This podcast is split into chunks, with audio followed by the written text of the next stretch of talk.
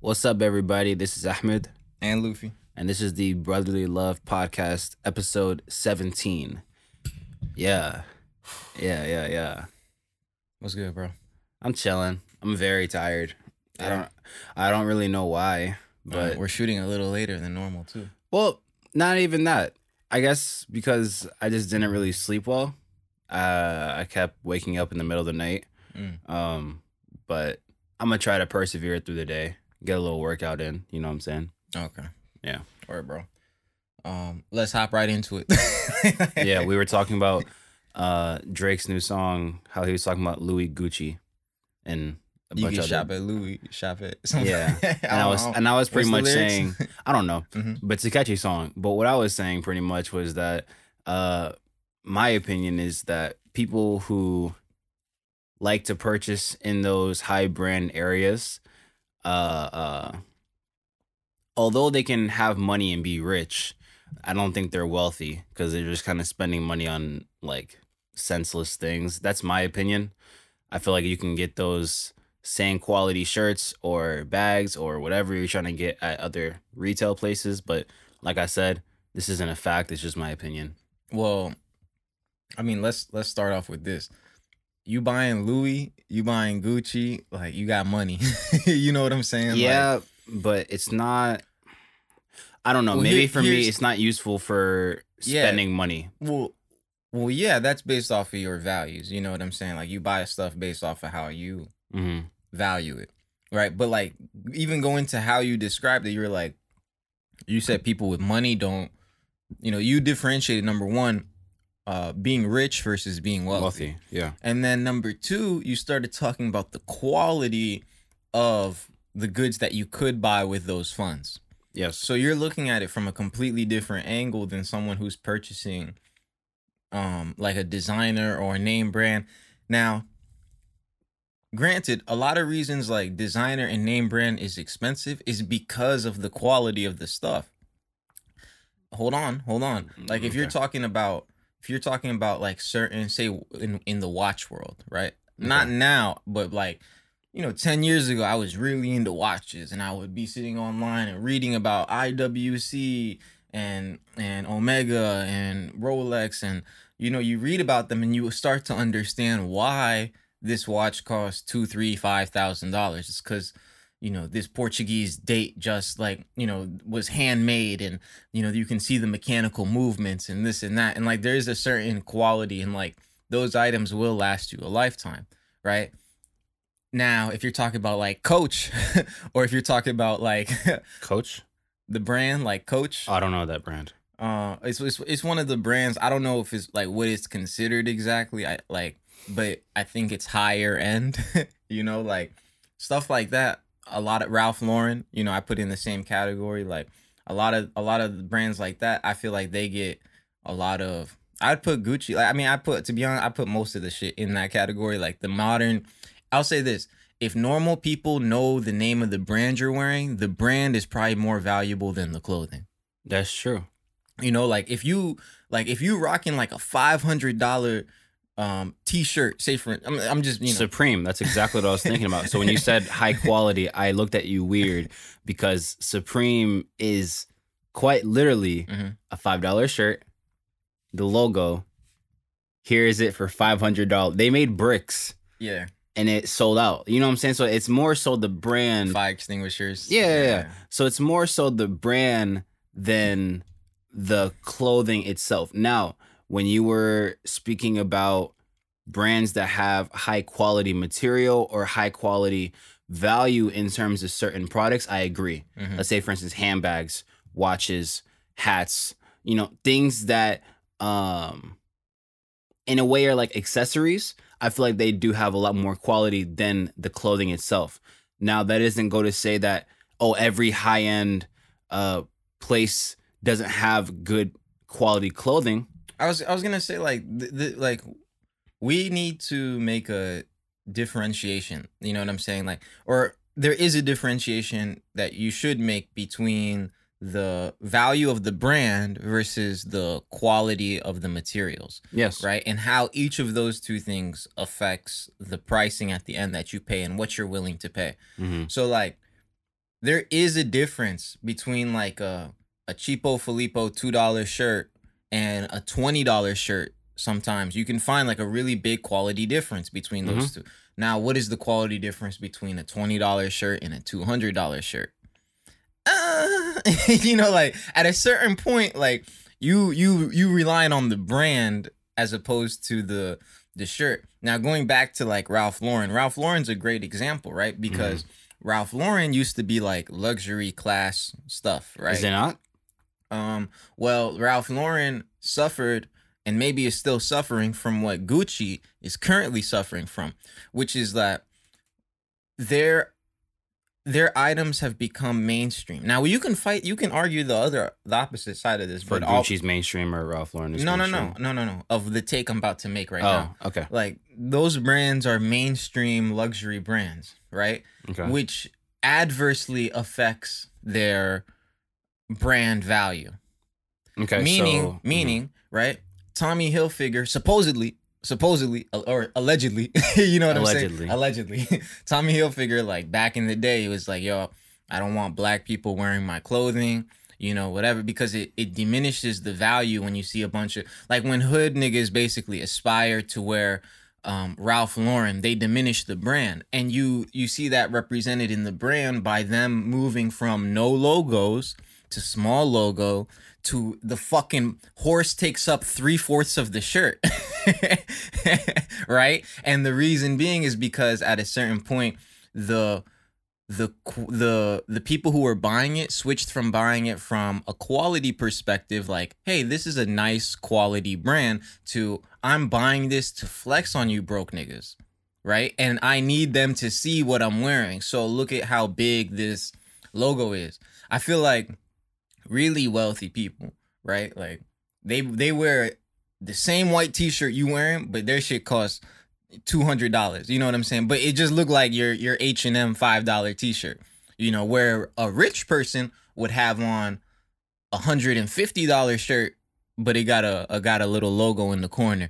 You know what I'm saying? Or something down here that says Hugo Boss, or some over here that says whatever. I don't even know brands. you know what I'm saying? Like, Mhm. yeah, then. Hmm.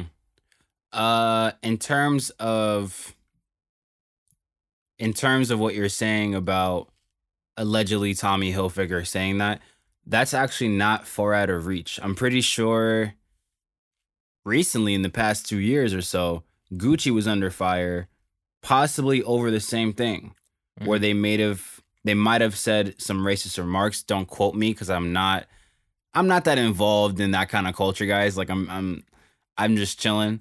But uh from their perspective of back in the day of oh if black people wear this then it's gonna diminish the quality because black people are seen as inferior. In terms of their racist mindset, which I do not agree with whatsoever, I can understand what they're saying. Um but it's uh I mean, it's similar if you think about it in a way to like dress codes and like establishments like making dress codes and to give them like an out. You know what I'm saying? Like if if if I have a dress code, for instance, at now, and this is I'm getting ahead of myself, so let me let me slow down. Before you go into that, I actually wanted to say so, in terms of your theory, Mhm.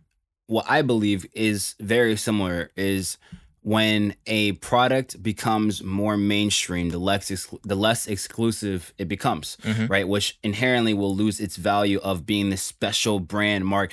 I remember 10, 15 years ago or so, easy. no Yeezy. Oh, Yeezy. Oh, okay. Like Kanye Yeezy. Mhm. Okay. Yeah, even like Yeezy. Uh these products were so high end that only the elite, you know, quote unquote elite will have these kind of products. Like I remember going into to high school, I remember there's like three kids that wore Yeezys, but everyone praised them like they were Yeezy. Mhm. It, it was crazy. It- like they're like, "You have, do you have the Yeezys, bro?" Like, yeah, man, I ordered it online in like the first five minutes, man.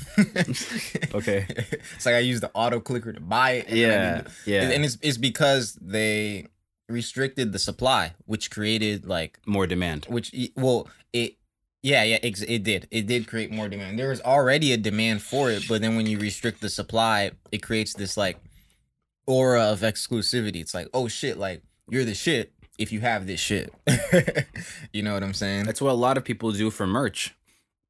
Like when artists or uh creatives, whatever it is, when they have a brand and they start making merch, they only make a limited supply. Let's say for instance 50 50 hoodies. And they first say, "Oh, it's a flash sale."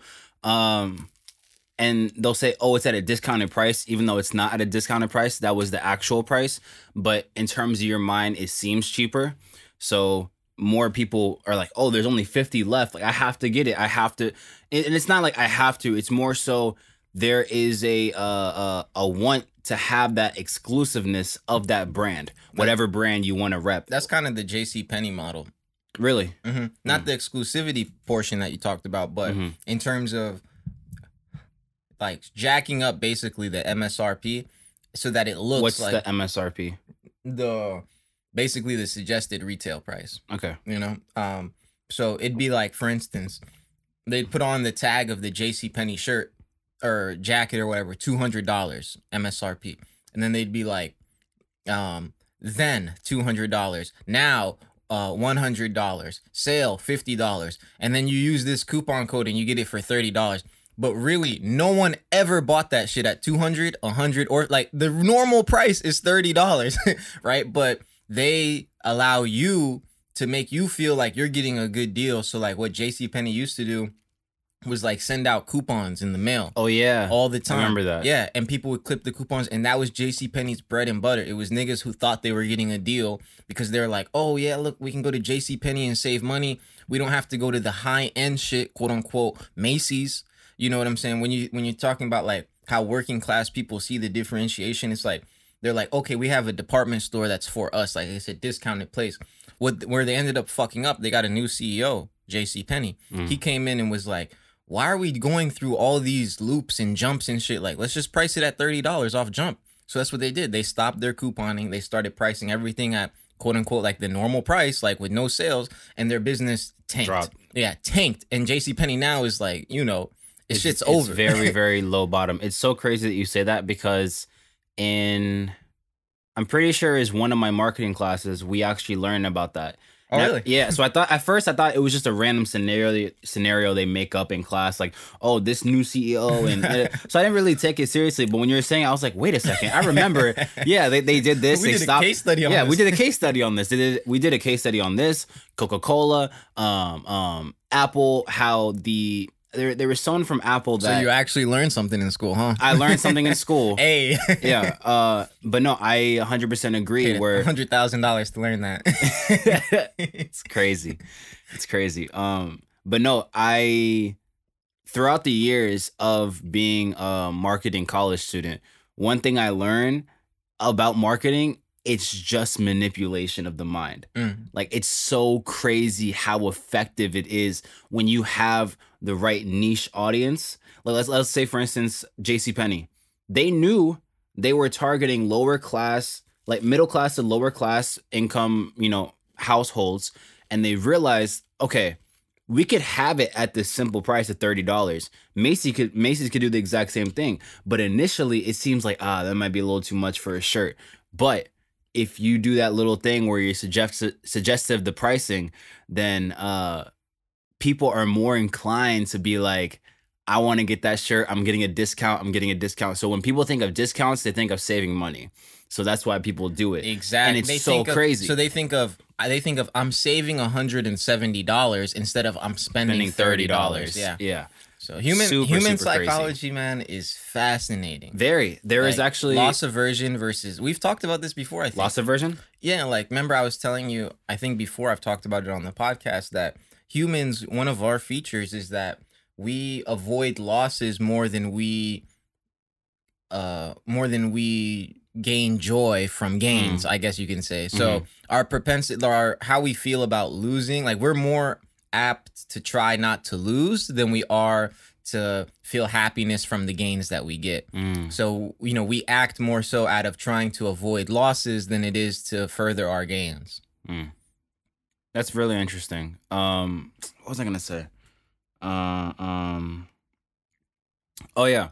So there was uh this guy, I forgot his name, but apparently he's like the father of marketing. This is back in the day when they were trying to sell cigarettes to women. Now, back in the day, that was not seen as attractive at Mhm. all, right? So at first, they were just trying to sell it as like, oh, it's it's healthier for you. Well, it's better for you. When everyone knows it's not better for you. Mm. But what he did was like, hmm, okay, what's going on in history right now? There's a revolution for women. Women want empowerment. Mm. So what if we pretty much have it where you know Pavlov, where it was like the the dog in the ring with the food and the Mhm. salvation. What if we have it where when someone thinks of cigarettes, they think of empowerment. Mm. Boom. And then it became a huge new era. What did of- they do? Did they give like Rosie the the cigarette? Yeah, they The gave Rosie the the- cigarette and she's smoking the, the cigarette. Riveter? For real? Oh, I just, I, I- just no, guessing. I, I, I think it was Rosie. It might have been Rosie or a different character. Yeah, yeah. But they gave like empowering women, yeah, yeah, you know, yeah. cigarettes. Women on the front lines of the the women's liberation movement. Yeah, they gave them cigarettes, and so when they saw them do it, other women started doing it. Look at these and- strong and- women. Yeah, and they became a whole marketing tactic, and I'm like, whoa. Mm. So like, yeah, every, every time I'm on social media, every time I'm like just scrolling through something, and I see how people are marketing their uh uh their product or their brand. Is just real interesting because I dissect everything. I'm like, I can see where you did the colorization of here. Mhm. I see what time you posted, you know, things like that. It, it's it's all like according to plan. Yeah. No, no. I mean, people think this this shit out. You know, it's Yeah. not like not thought out. I mean, sometimes sometimes it is, but those are the rare occasions. sure, sure, sure. You know, even okay, yeah. Uh, What? I want to go go back to the um point I wanted to make about the. Oh yeah, I am so sorry. No, no, that's fine because we were just finishing this up. You Mhm. know, we had to finish this, and so that we can address that. End. that's true. Um, so private property rights. This is more up his alley, but go ahead. I'm interested.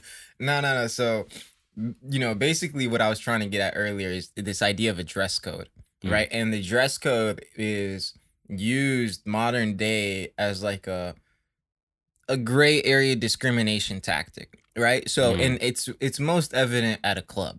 Right. Yeah. So you go to a club or a bar or something like that. They're like, "Hey, we have a dress code.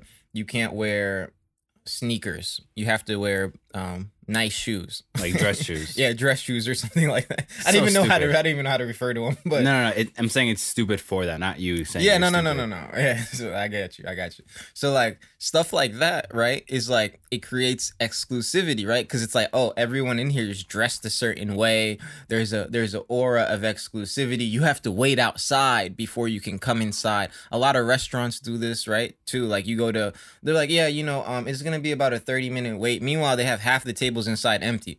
You know what I'm saying? They're, oh yeah, it's about a 30 It's because they want to create the impression. And the other thing too is, especially with clubs and bars, when you see a lot of people outside, you want to, which is crazy to me. Like you see a lot of people waiting outside.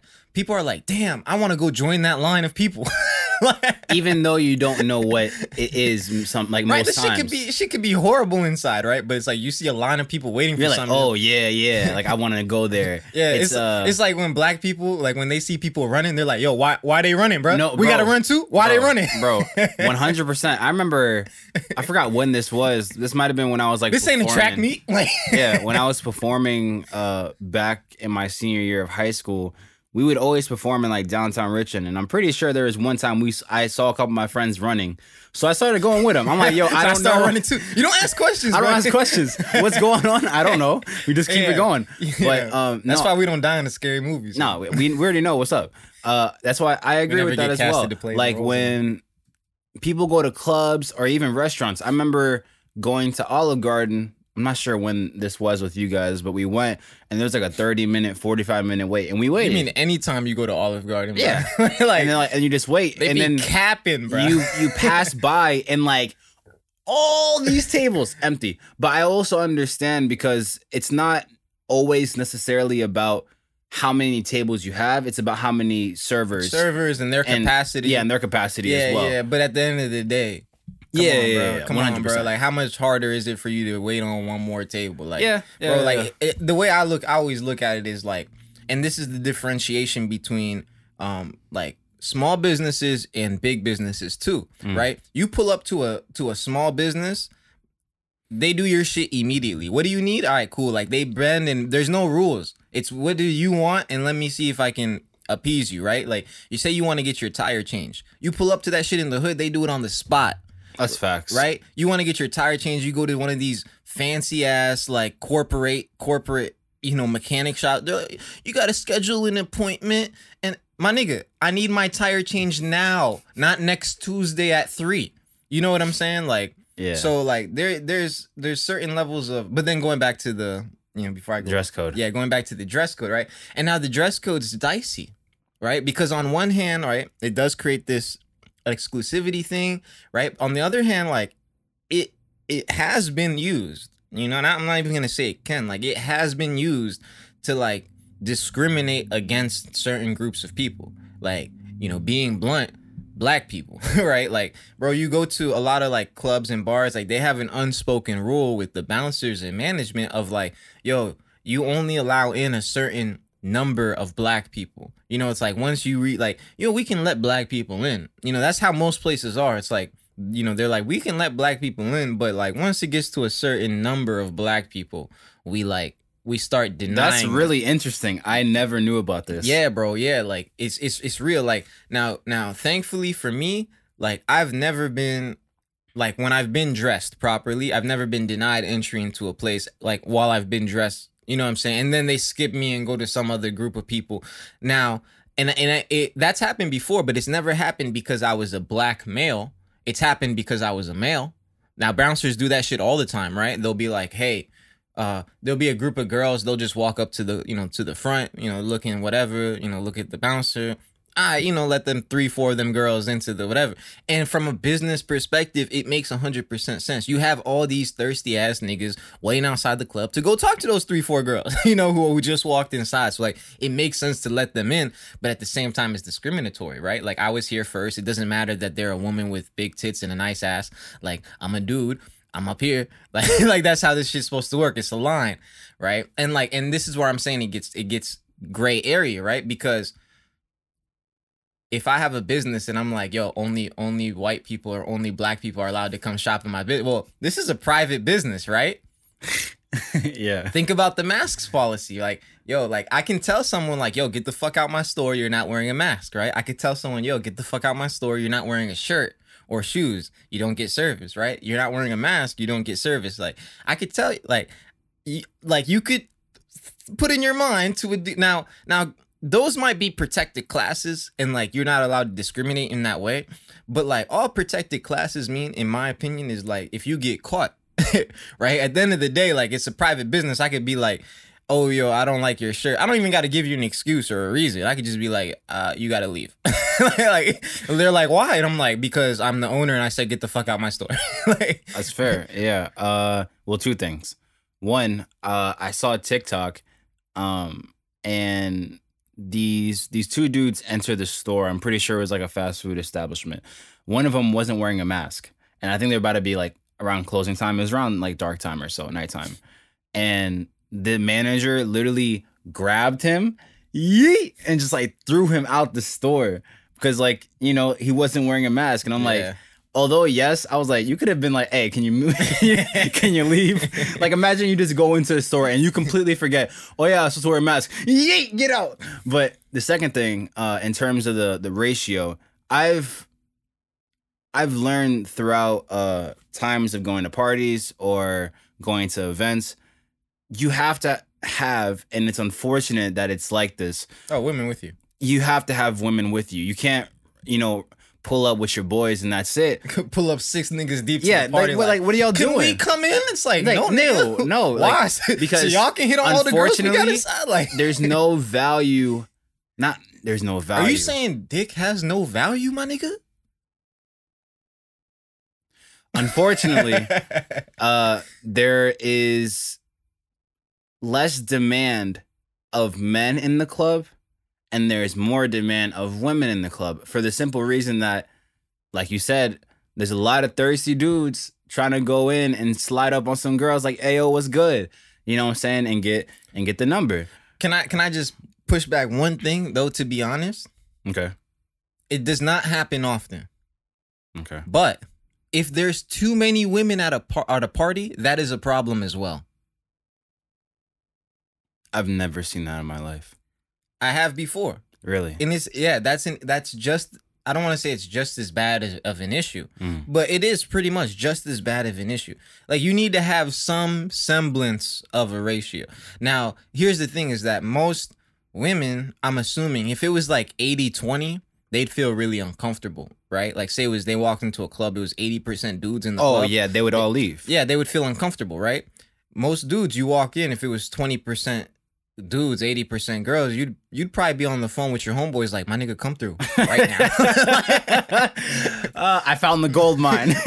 right? Or you or you'd be you'd be like, yo, bro, you better shut your ass up. You don't say shit. We we just gonna be chilling here. Like, don't don't say shit. Like you know, Yeah. like but at a certain point too, right? When it flips over, Mm. like then then um the dudes can start to feel uncomfortable with how many women are there. And not just that, right? We're looking at all this from the dude's perspective Yeah. right? And I mean, f- flip it. In a scenario where there's 80, 90% women, right, at a party, how do you think they feel at the party? You know what I'm saying? Because, yes, people go out to have fun, but people have different definitions of fun. There might be a good number of women there looking for something. You know what I'm saying? Why are they at a party? like, yes, people can go out to have fun. I'm not arguing that. You could just, but why? Yeah, like, But so there's there's a large number of those women who are gonna be like, where the niggas so I could throw this shit back? you know, like yeah, yeah, uh, or at least so they can look. Eh, That's the that's an underrated thing. Sometimes, yo, sometimes it's just the ambiance. Like I just I just want to be around beautiful people and just look. That's fair. Yeah, uh, like like I said, I've Not me, never I just been look in the mirror if I in a situation where you're whack. I've never been in a situation where it was, you know, way more girls than guys at a at a party or a function. Usually it's like, you know, 50-50. It's a good good even ratio. Usually, usually, yeah. Yeah, I just say usually it's at a good even I've ratio. gone before. Yeah. Yeah, been yeah. Um but in terms of I guess going to the club or going to parties, one thing I've learned uh you don't choose the women, they choose you. Isn't that always in life, bro? No.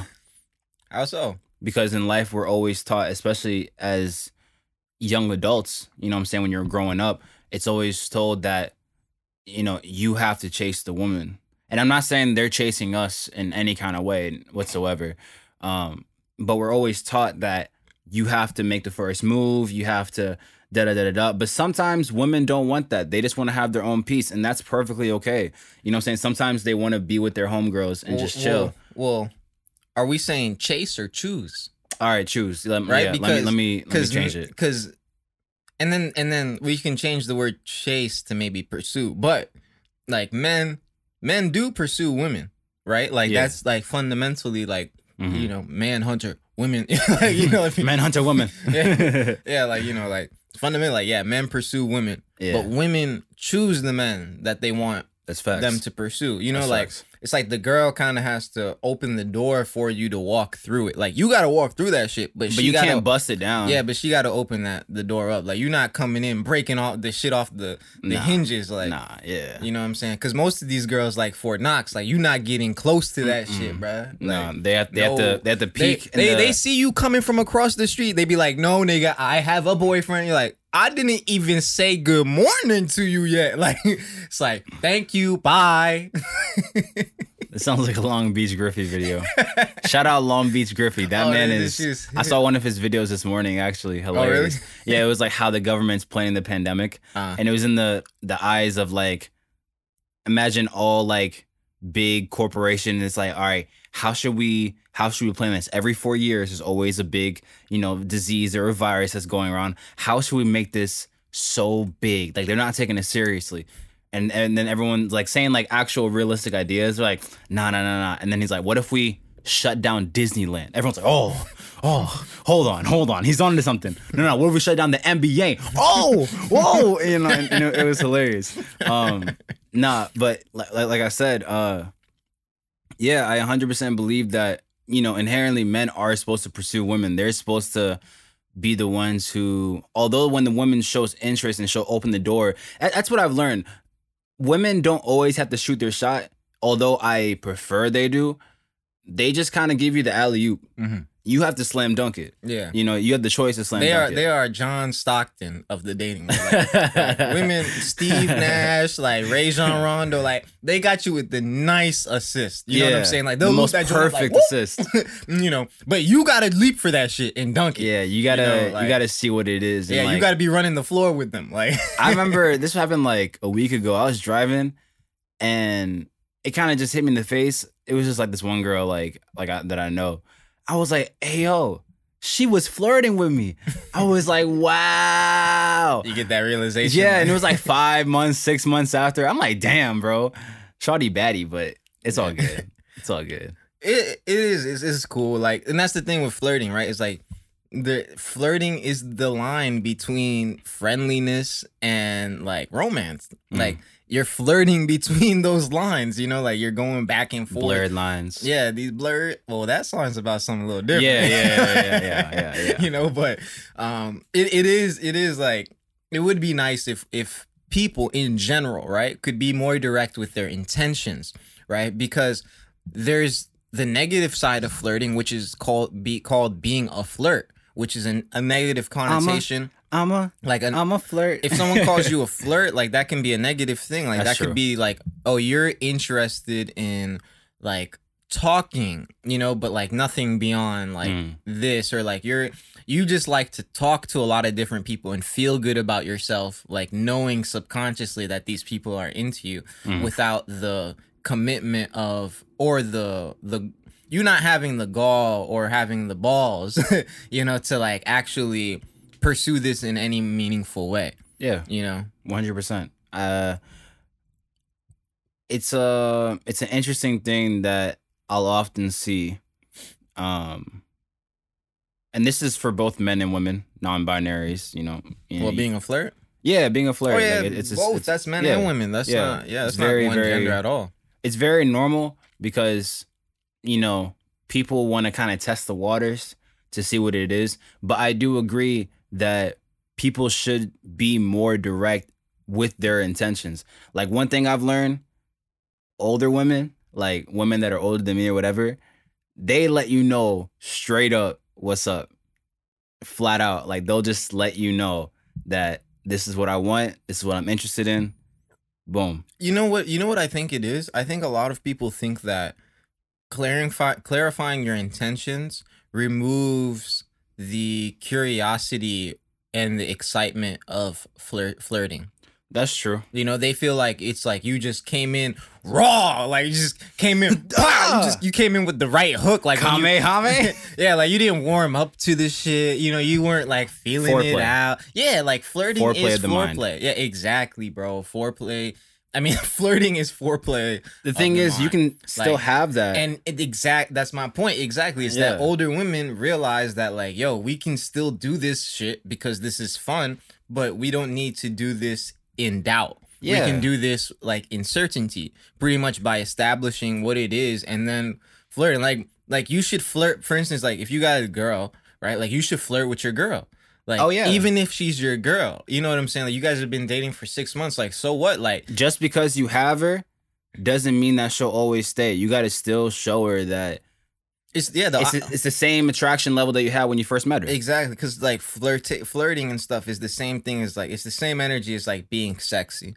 Mm. You know what I'm saying? And like people lose the sexiness factor in relationships, and part of that is because you've probably fully exposed yourself already, right? Now, one Mm. of the things about sexiness is the fact that we don't see everything, so our imagination has to play a role.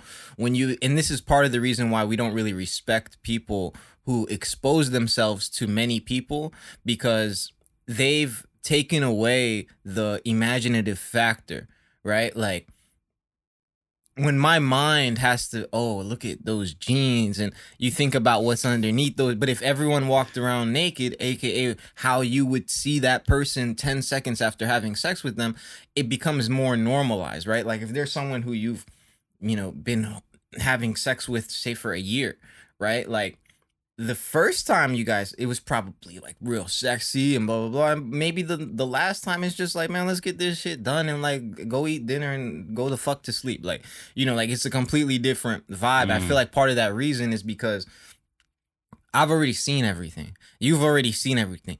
So people think they have the connection where it's like, uh, I can't how can I be sexy? How can I reintroduce like the sexiness factor into a relationship? And part of it starts with you flirting with your partner. You know what I'm saying? Like trying basically trying to like pick them up again.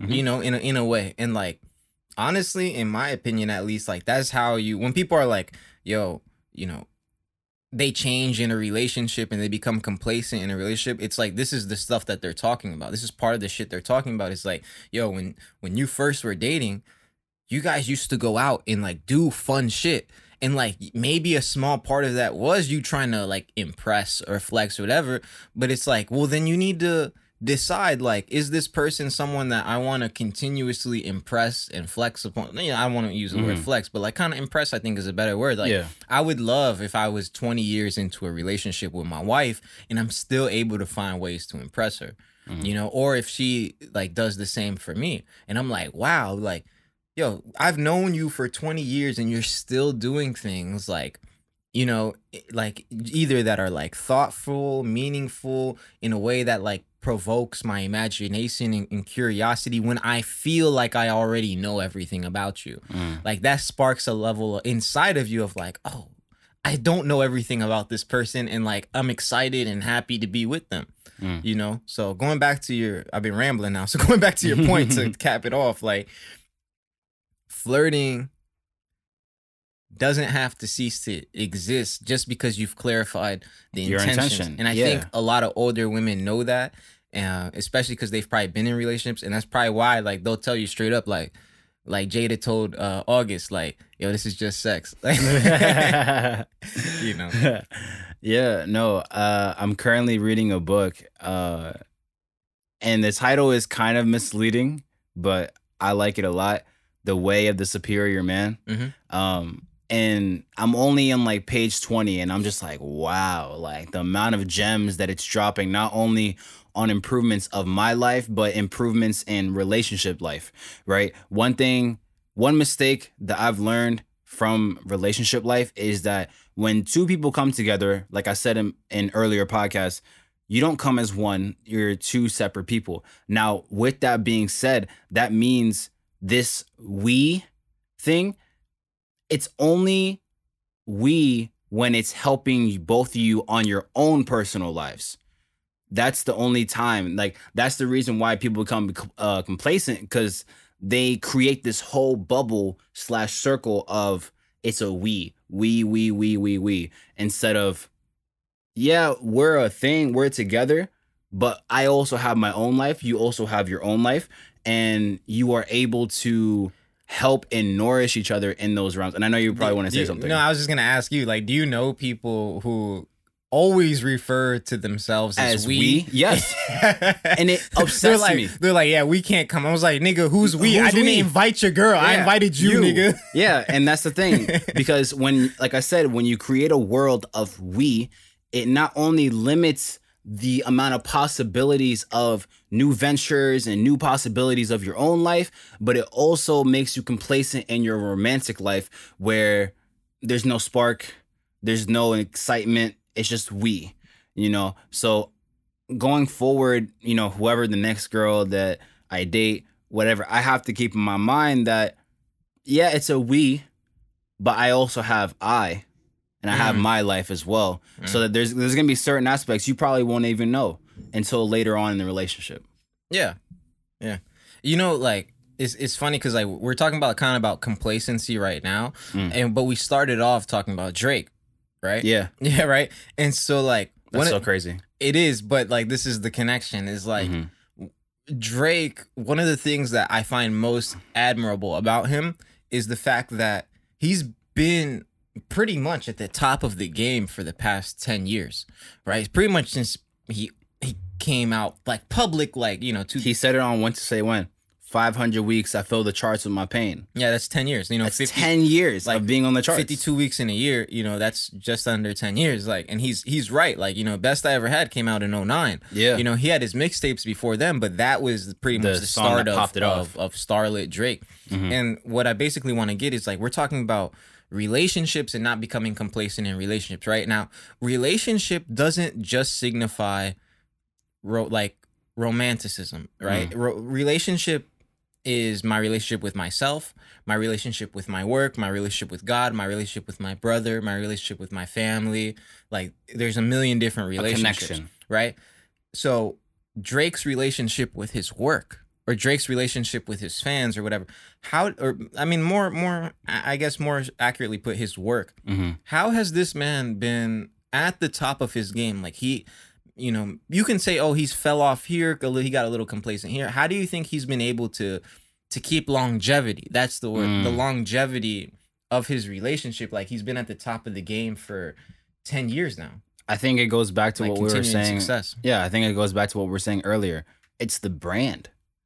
Mm. The uh, the brand that Drake has created is so phenomenal. Like, bro, OVO, everyone knows who OVO is. You know what I'm saying? People rep Drake to the death of them for the simple fact that when Drake drops new music, oh, it's all over Twitter. Like when Drake announced he's dropping an album, I forgot the title of the album uh, recently, but when he dropped that music video uh, with the baby, he knew. It's like this, like Yeah, baby. like he knew, and he always knows what when he drops music, everyone stops what they're doing and is like, "There's new Drake." It's very similar to there's new Kendrick, there's new Cole because of the brand that they built of. And you know, people can say, "Oh, Drake fell off on this area. Oh, he might be too complacent." I don't care what you say. Drake is definitely top five artist of of like of our generation. You know what I'm saying? Like like this, and it's not even all the the numbers. It's like you he was able to be on the charts for 500 weeks. Okay, so the, and that's what I'm trying to. That's what I'm trying to say is like take someone like Rihanna. Mm-hmm. You know what I'm saying? Rihanna's top. Rihanna was has been top, And she hasn't dropped an album in so long. exactly, and that's that's what I'm trying to say is that like how like what is it that Drake is doing different Mm. that he's able. And I'm not talking about maintaining stardom, right? Because Mhm. Rihanna, of course, still stardom levels Yeah. and everything. How has this man been able to continuously drop bangers for the past decade? You know, like There's a science to uh making a quote unquote hit song. Mhm. Um we can we can yeah we can talk about like the you know you got to get this beat and then do this this you know flow or whatever but if it's if it's so scientific and and formulaic like how why hasn't anyone else been able to solve the equation Mm. That's a really good question. Um maybe with Drake. do you think well here's a, another Mm-hmm. question do you think people like just burn out doing top level work for after so long like do you think that it's feasible for someone to just like a a, a star basketball player right michael jordan today at 40 50 whatever years old would whoop 99% of people still whoop their ass at basketball. He would you know what i'm saying? Like no question about it in my mind. He's not at where he was but he's still like at that you know what i'm saying? Like do you but do you think that there's like a just a natural place where like you peak for a while in like your in your domain and then after a while you're like "Ah, i just need something different and you switch it up I'm not too sure, you know, because some people will argue that with a lot of artists, even with, you know, Kendrick, which personally, I don't think Kendrick has ever made a bad album. Mhm. I think he, like, every album he's ever dropped has been amazing. Mhm. Um, but even some people are like, oh, Damn wasn't, ah, it was okay. Bro, Damn was an instant classic. What are you talking about? You know what I'm saying? So for some people, they can say, you know, there's a certain peak for certain artists, and that could be true for specifically certain artists because you can hear in their discography that's like, ah, they kind of got complacent. They're talking about like, you know, there's nothing really new or there's nothing really fresh or you don't, you don't, there's something for them that's evolving, right? And I think that's a big factor for Drake. Drake since 09, like imagine when Drake dropped Best I Ever Had, 2010 was Take Care, and then so on and so on. He was able to prove himself year after year of being like, I can make not only great quality music, but the brand that I rep and that people love is continuously growing. I think that's the reason why, you know, that science formula isn't always working for everybody else. It's for the simple fact that, hey, it could it could possibly be a great hit song, but if you don't have the branding, if you don't have the type of um marketing tactics that Drake has, or you know, or at least the uh, uh capability to be consistent. Because even Drake said on When to Say When, you can drop like uh what was it? Drop one hit. I dare you to do that shit again. Drake has dropped hits for 10 years.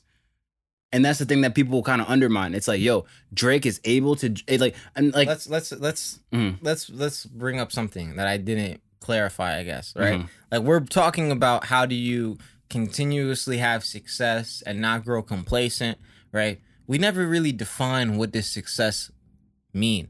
What it's is different for everybody. what does it look like? You know, like I was thinking right now as as you were talking about Akon, right? okay. And like Akon. Akon was big like 15 years ago, right? Mhm. But the man still makes music today. It's not maybe his main thing that he's doing, but he just released the remix to whatever like a couple weeks ago with, with Tekashi, right? To Yeah. Locked Up with Tekashi. It's like what does success mean for him? You know what I'm saying? In in in different re- like in that regard with his work. Has his work just evolved to encompass a lot of different things and that's why he's able to still define himself as successful. That's that's what I was gonna touch upon. Where the same thing with Rihanna. Yeah, Same thing with Akon, Fenty Missy Beauty Elliott. line. Yeah. There's Yeezy. Yeezy. There's there's more than just the music, and that's Mm-hmm. similar to Drake. I don't think Drake is. Shut up and dribble. Yeah, that's a stupid statement. Like even like LeBron James, I would say in terms of NBA like history, he is one of like the most prominent figures that not only does NBA but does other ventures as well, so that his family is not rich but wealthy. Mhm. Like we said, Drake is wealthy, Rihanna is wealthy, Akon is wealthy. All these people are wealthy because they realize, oh, I'm not just a producer, I'm not just an engineer, I'm not just a music artist. I can have other. This is just one avenue. You know, I can have multiple avenues, and that's the reason why I think Drake has been consistent. Rihanna has been consistent. Missy Elliott has been consistent. Is for the simple fact that they've realized their worth. Ah, there it goes.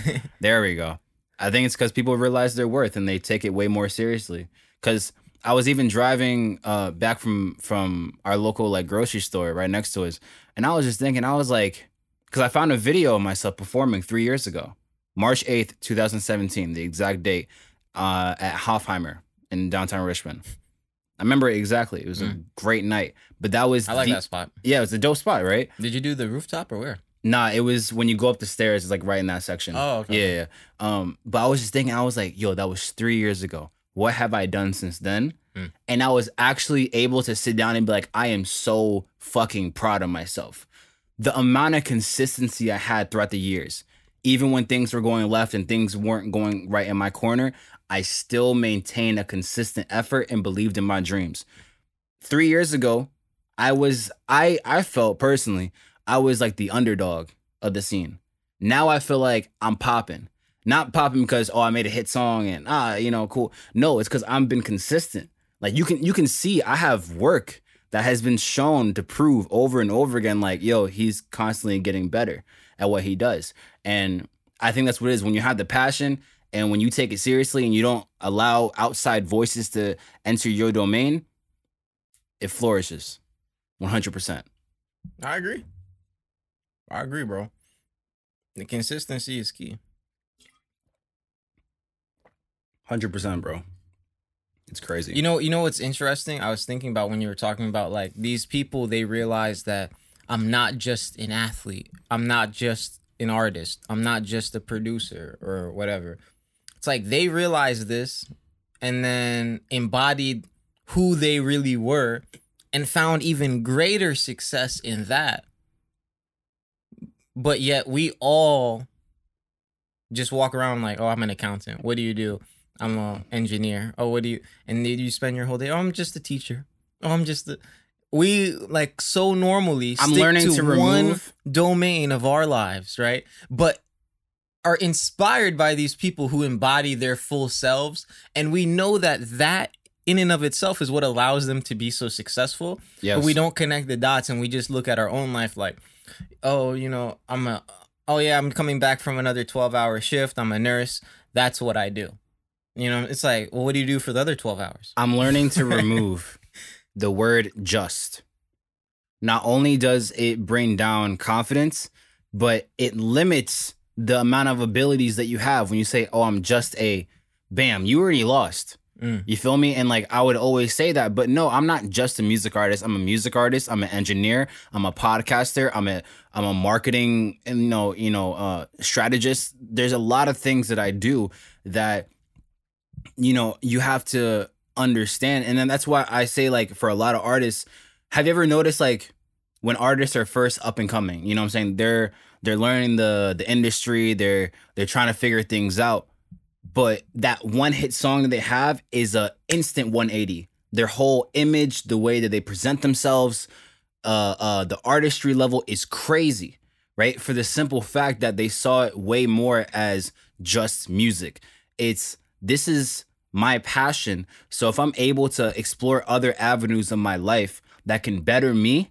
not only will it elevate my music but it elevates my mental as well. And every time and the and the universe works mentally. You feel me? The more that you work on your mental the more that things just start happening to you. Yes and it, and it's so like you're like huh? Like you didn't even think about it but it happens for a reason. That's why you know some people are like oh wh- how did they get so big on twitter? How they how they get recognized by so and so a-list celebrity well there's your answer. Yeah. They use the universe they're you know you, they use the universe mentally. You know like writing or doing anything creative especially if you think about like stand-up comedy i like that's an easy one for me to look at. Mm.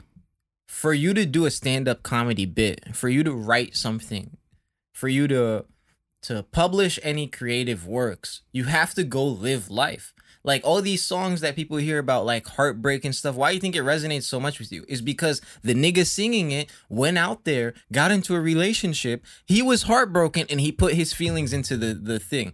You know if you don't live your life you have no reason to like nothing to outlet if you don't have stuff like that you're building up you know? And like when you watch and see like drake and he's doing you know over here and he got this going on over there and you know or you all these people is like that's what provides the inspiration like if a, if a stand-up comic didn't go out to eat dinner with his family on some mundane shit then he wouldn't have an interesting bit to talk about later yeah you know what I'm saying? Like, and and you know, going to what you're saying, like talking about like, yo, people like saying I'm just this, I'm just that. Like that's something else people need to do is they need to stop pigeonholing people into those positions. One of the first things people ask you all the time, I'm sure, What do you do? What do you do? My response almost every single time, I laugh and I'm like, I do a lot of stuff. That's what I tell them. They're like, "What do you do?" I'm like, I was I like, I, lot. I was like, I do a lot. You know, I'm like, where do you, where do you want to start? Because and part of the reason I give a shitty answer is because you asked a shitty question. Mm. You know what I'm saying? Like, like you you're just generally you're just throwing out a wide fish now. Oh, what do you do? Because you want me to give you some simple, clean, whatever. When I would honestly try to answer that question, I'd get real anxiety.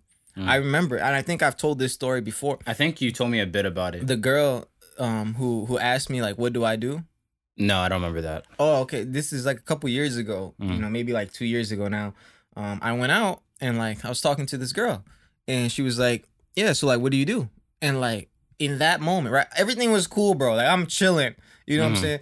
Like the second she asked me that, like I got so much anxiety and anxiousness because I was like, "Oh, you know, well, I'm, uh, you know," and then like I ended up telling her, you know, I work in real estate, whatever, and like she was like, "Oh, cool," and like you know, she had a couple questions about it, whatever. After that day, like I realized because like I always look back, I try to think back on like why I feel certain things. I'm like, why did I feel anxiety? I was thinking about it a lot, and I was like, yo, part of the reason is because I never clarified what it is that I'm doing. Mm. So after that moment, I started putting into my daily affirmations.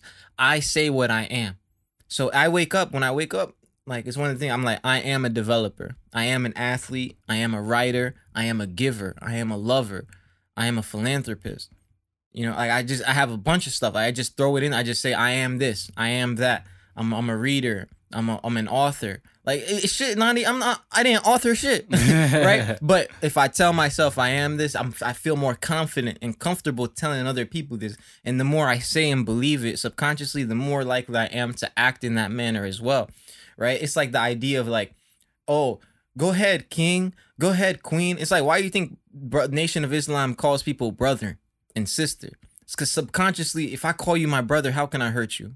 Mm. if I call you my sister, how can I do you wrong? You know what I'm saying? Like there's there's something to all this stuff about saying the right words. And I always used to be one of those people who was like, yo man, like why are people so sensitive with the words that they use? And you know what I'm saying? I understand. Words hold power. because words hold power. And like it's it's this hard contradictory truth of life where it's like on one hand you need to be strong in in and of it yourself that other people's words don't necessarily have the influence to sway you from what you know but you do need to take other people's words into consideration because they have a different perspective than you Mhm. you know? It's like there's a lot of these these contradictory truths but once i started telling myself like yo i am a developer you know like that was one of the that was the first thing i say is i am a developer. Then i say uh, like a whole bunch of the other ones.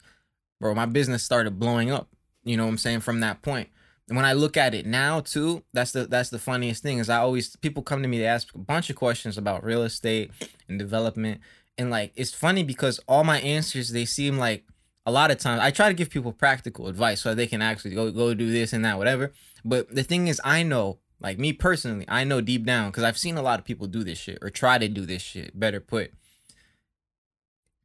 there's something to the success, like that you're not picking up on, and it's not the fact that I had a wholesaler or I had this specific agent or I got to use this worker. Eh, yeah, I can hook you up with all that shit and you'll probably still fail because you're there's some things that you're missing.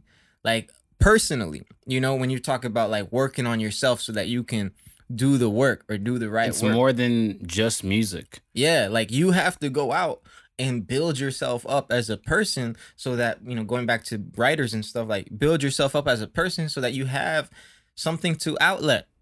You know, like you have to take on the burden of the world so that you can shoulder it off on your on your music. It's very similar. Uh, That's why I be telling people, yo, don't worry about like finding the money. I tell them like, yo, go go find a deal and you'll find the money. They'll be like, well, where where am I gonna get the money? I'm like, nigga, don't worry about it. Go and like, and they don't trust that, right? But they don't realize that that's literally how I bought all my houses. it's a I similar didn't have the. statement. You think I had fifty grand just sitting in my account? No, Mm. I found a good deal, and then I went to someone who had fifty grand in their account. Was like, let's do this together. it's a similar statement to uh to Donald Glover back in his earlier days of uh, his career. He was saying like I get this question all the time and, and it's actually very relevant to me as well now like it's always crazy listening to music that I listened to when I was like 14 or 15 and hearing it I'm like oh that applies to my life right now. It's so mm-hmm. crazy. So one thing he was saying is that people come up to me all the time and say yo wh- where do you make beats on how do you engineer what do you like you know how, how do you what kind of camera do you use da, da, da, da. and he's like what are you doing differently that i can't do and what he said was it's simply because you just don't want to do it. Mm-hmm. you know and it's it's very true. It's like when people look at me and you or you and i proper doing our podcast or me uploading clips of um, my freestyles or me like constantly just posting stuff everyone's like yo how are you you know how do you do this? and da da da da da. It's like bro it's because i want to do it and i have the faith and the uh the passion of i know myself now. There was a point in my life four years ago or so i didn't know myself but now i'm in a position where i know myself and i know my worth. So yeah i can get a job and make this money da da da da da. So that's why when people say oh you need an internship and you need to no fuck that. I don't care about that. I'm making my own brand. You know what i'm saying? Like five years from now bro popping like i'm gonna be good because i laid the bricks down mm. Spot on. I, I can't even contribute, Yeah. bro. I can't even because it's spot, that's, that's exactly how I feel. Because that's literally it. It's like every property that I buy, people ask me. They're like, "Oh, who do you use for an agent? Oh, who do you use for a lender? Oh, who is your workers? Who?" I was like, "I'll give you all of that information. Yeah. Don't get me wrong. I'll give you from A to Z. I'll open my whole book. I tell people, I'm being I'm like, serious. here you go. Bro, in terms of transparency, I tell people, I'll tell them exactly how much money I paid for shit, how much money I, and it does not matter. It doesn't matter because they're not going to put in the work. Mm. I learned that really early on with, when I saw how Baba ran his business. Mm. Because people would come into the office, bro. When I was young, I'm talking about like I was like 14, 15. Like I'd go to the office sometimes and like I'd see other people there and like I'd hear and like this man's telling them all this stuff about our business. Like he's like, you do this so you can sign up. And he's lit and like in his business, he's creating competitors. You know what I'm saying? Because there, there's a set pool of people you can transport. So he's like, he's creating competitors. I'm like, I'm, t- I'm asking him like, why are you doing this? He was like, it doesn't matter. He was like, I'm telling you out of the goodness of my heart. He was like, but I know you're not gonna do it. Mm. Like That's a gem. you're- he was like, he he's like, you're not gonna build what I built, like, because Yeah. you don't have the same drive that I did when I built this shit. You don't have Yeah. the same why. Mm. You know, your why is weak. That's facts. Yeah. That, that that's just a great episode. Yeah, we, we just need to leave off that. Yeah, just leave off that. All right, yo. It, it's it's Ahmed. and Lofy. And this is the Brotherly Love Podcast. Thank you guys for listening.